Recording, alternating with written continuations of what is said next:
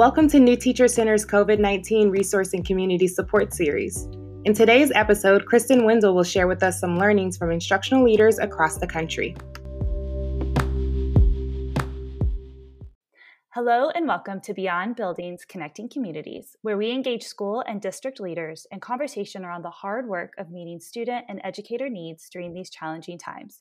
I'm Kristen Wendell with the New Teacher Center, and today I'm speaking with Tamara Albury, principal of Young Women's Leadership Academy in Fort Worth, Texas. I'm so glad to be speaking with you today. I'm glad to be here. Thank you for inviting me. You're welcome. So, Tamara, let's get started with you telling our listeners just a bit about yourself and your school. I'm from upstate New York originally. I've been in Texas um, going on 20 years. Currently, I'm at Young Women's Leadership Academy, which is an all girls public school. Um, we are about 460 girls, basically come from the entire city of Fort Worth. We are 75% free and reduced lunch, and we are 93% students of color. So we are grades 6 through 12. Our goal is to get students not just to college, but also through. And so by working with our private partners who and our stakeholders, we ensure that our girls not only have what they need to get into college for your institutions, but that they're also able to get through and graduate. If I were a student in your school right now, what would learning look like for me? So with COVID nineteen, unfortunately, it's very digital. It's very um, we are using currently Edgenuity for our our middle school courses, and as well as our state uh, tested courses. But as it relates to AP. Our AP courses, they are virtual, but they are business as usual. So our teachers are conducting discussions, students receiving assignments that are due um, via Google Classroom. Students um, are meeting regularly. So our district is one to one, which we are very fortunate. I know not all districts were one to one, but we were one to one before this happened. And so all of our students had a device. And have you seen 100% participation, or are you, do you still have some students you're trying to connect with and get back online? So we do have a few students who we still have not connected with. We have a lot of students who have emotional problems, a lot of stress, anxiety, depression, and for a lot of our students, just that that human connection alleviates some of that. And so now the fact that they're not allowed to see their friends or see their teachers or have that human contact, that's added another layer, layer of stress. That makes sense. How are your teachers staying connected to each other? And how are your teachers working to stay connected with the students? That's one thing that has been hard for me is that I don't feel as connected to, connected to my teachers because I don't see them all the time. What I did was I have one teacher specifically that I charged her with having a, a, a weekly connectivity activity. So one thing that she has has done is bingo, virtual bingo. And though though not everyone has participated in bingo, she has prizes and different things like that. It's just a way for everybody to connect.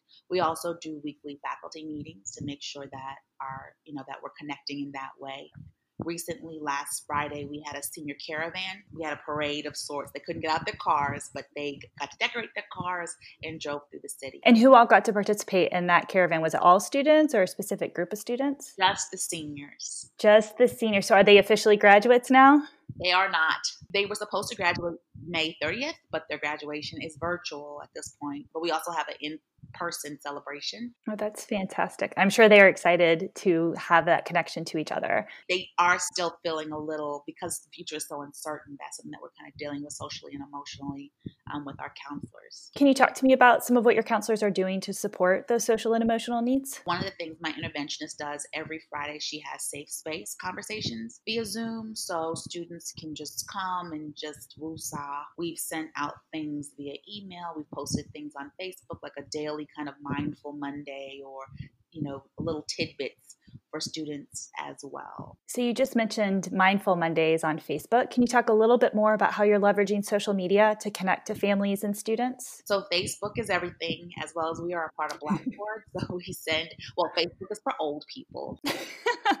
We've used uh, Facebook for a couple things. We've encouraged a lot of our students to create Facebook pages, even though it is for old people. we've done uh, Adopt a Gem, so we've had all of our seniors adopted. We've also I've encouraged my um, my younger students to create videos of thanks and appreciation to our seniors. Have you found any, or, or are you thinking about anything that is working well now that you might add in when school returns to the, the building? Are there lessons you're learning about these rituals or connections that you might be able to take forward? Well, one connection that I think is, has been very apparent to me is that I have biweekly meetings with my PTSO via Zoom, as well as biweekly coffee with the principal. So, what we're looking at really is taking our parent meeting portion and really putting it online. That's a really exciting opportunity. I haven't heard anyone else thinking about taking parent connection online long term. Have you gathered feedback from families about what's working and what's not working? They had the opportunity at coffee with the principal, also with the PTSO meeting. And when I when I posed to the parents that we would have these meetings more frequently via Zoom, they felt more they said that they felt more connected to the school. For our parents though, for this edgenuity, I think there are so many other factors because parents are home, students are home. So parents are under stress, students are under stress. Um, where before a three, four, three or four teachers would call and say your child's not completing work, now it's a problem. All these teachers are calling me all the time. Too much communication can be overwhelming for parents. Yes, there's a lot less time for deep breaths. I want to go back a little bit. And you shared that your AP classes are continuing as usual, kind of in an online environment with teaching and instruction and check ins. How have you supported your teachers in making that shift? One of the things that I uh, charged my one of my APs with is finding ways for our teachers to be more engaging online. So we looked at resources to provide for our, our teachers um, and how to be more engaging in the classroom, what that should kind of look like. That sounds great. Because the equity piece. So if they don't have, you know, an online platform or they don't have one to one, College Board released videos of actually the classes being taught by professors. That's great that they are thinking about accessibility for all. So, have you started thinking about what it will look like when school returns to the school buildings? So, last week I had a meeting with my nurse. I have the best nurse in the world. I I've been in school my whole life, and she is by far the best nurse.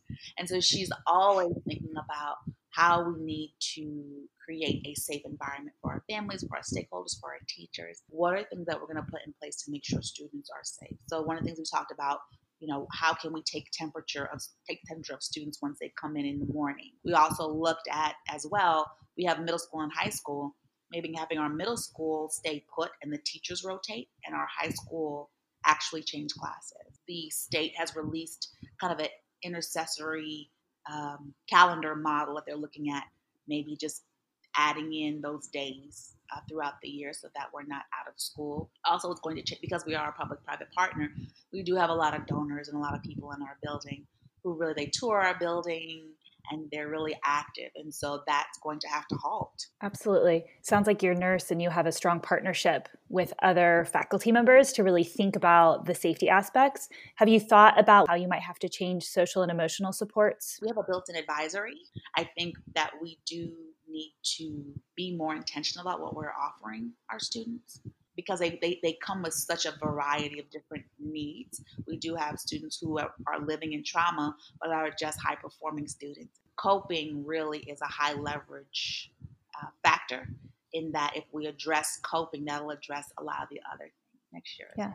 And that's teaching some of that resilience too, right? It's identify what are you feeling and let's find the strategy that matches that. So what's keeping you up at night right now? My seniors are keeping me up. Hmm. That's huge uh, tonight we have planned for them a pamper party, a virtual pamper party. I got something from Mary Kay to, to she's going to host a pamper party for our, our seniors and things like that. Really thinking outside the box and how to really just calm their nerves, but also keep them motivated where they're not going to just lose that energy and momentum. It's a balance when you have them, right? And now you don't have them with you in the building. Yes and AP exams. That's also keeping me up at night because normally we'll do something like we'll we'll cheer them into the building, and we'll you know the teachers will come in and give them pep talk, and you know we're hands on, and so now we're not. And will students be taking the the AP assessment from home? Yes, online, forty five minutes. Totally different experience. So, can you share something inspirational that is you're using to sustain you at these times? In my office, I have a jar that has coal and it has a diamond. So our mascot, we are the gems. And um, and when students are seniors, they are called diamonds. They come in as pearls, they leave out as diamonds.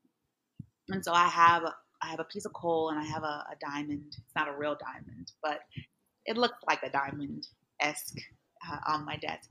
And so when students are are are struggling, one of the things I have them come in and I ask, okay, well, what what's what's the difference between these two, and um, how are diamonds made? And so we go through the whole idea that diamonds are made heat, time, and pressure. And though coal has a value, it provides us heat, but coal is very fragile and it hasn't gone through anything. And that even though this is heat, this is time, this is pressure, once you have gone through that process, you're so much stronger. And that cuts, you might think of cuts as a detriment, but the more a diamond is cut, the more it shines. So we're going through a lot of different things, and you still have this great value, and you're still precious, and all these things, and life is happening to you. But once you're going to get through, and once you do, you're just going to come out so much more precious than you did going in. That is such a good way of thinking about how are we resting in the challenging times and how are we being open to what this might be bringing us at the end and thinking about we are we can we might just be in the coal phase still but the diamond phase will come. And if we, we feel we're in the diamond phase we can still be sharpened and brightened and shined up. That's beautiful.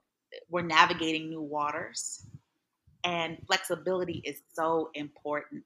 And i think that for people who have have uh, trouble with change, people who have trouble with change, change is inevitable.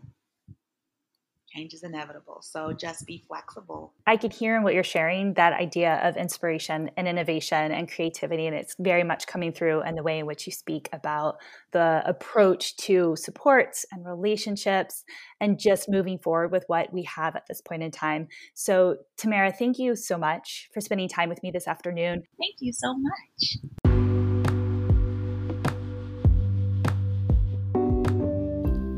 Thank you for joining us for today's episode. Here at New Teacher Center, we work to disrupt the predictability of educational inequities for systemically underserved students by accelerating educator effectiveness.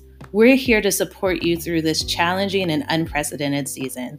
Please visit www.newteachercenter.org slash COVID-19 for additional resources, communities of practice, and webinars to support you through this season. Be well.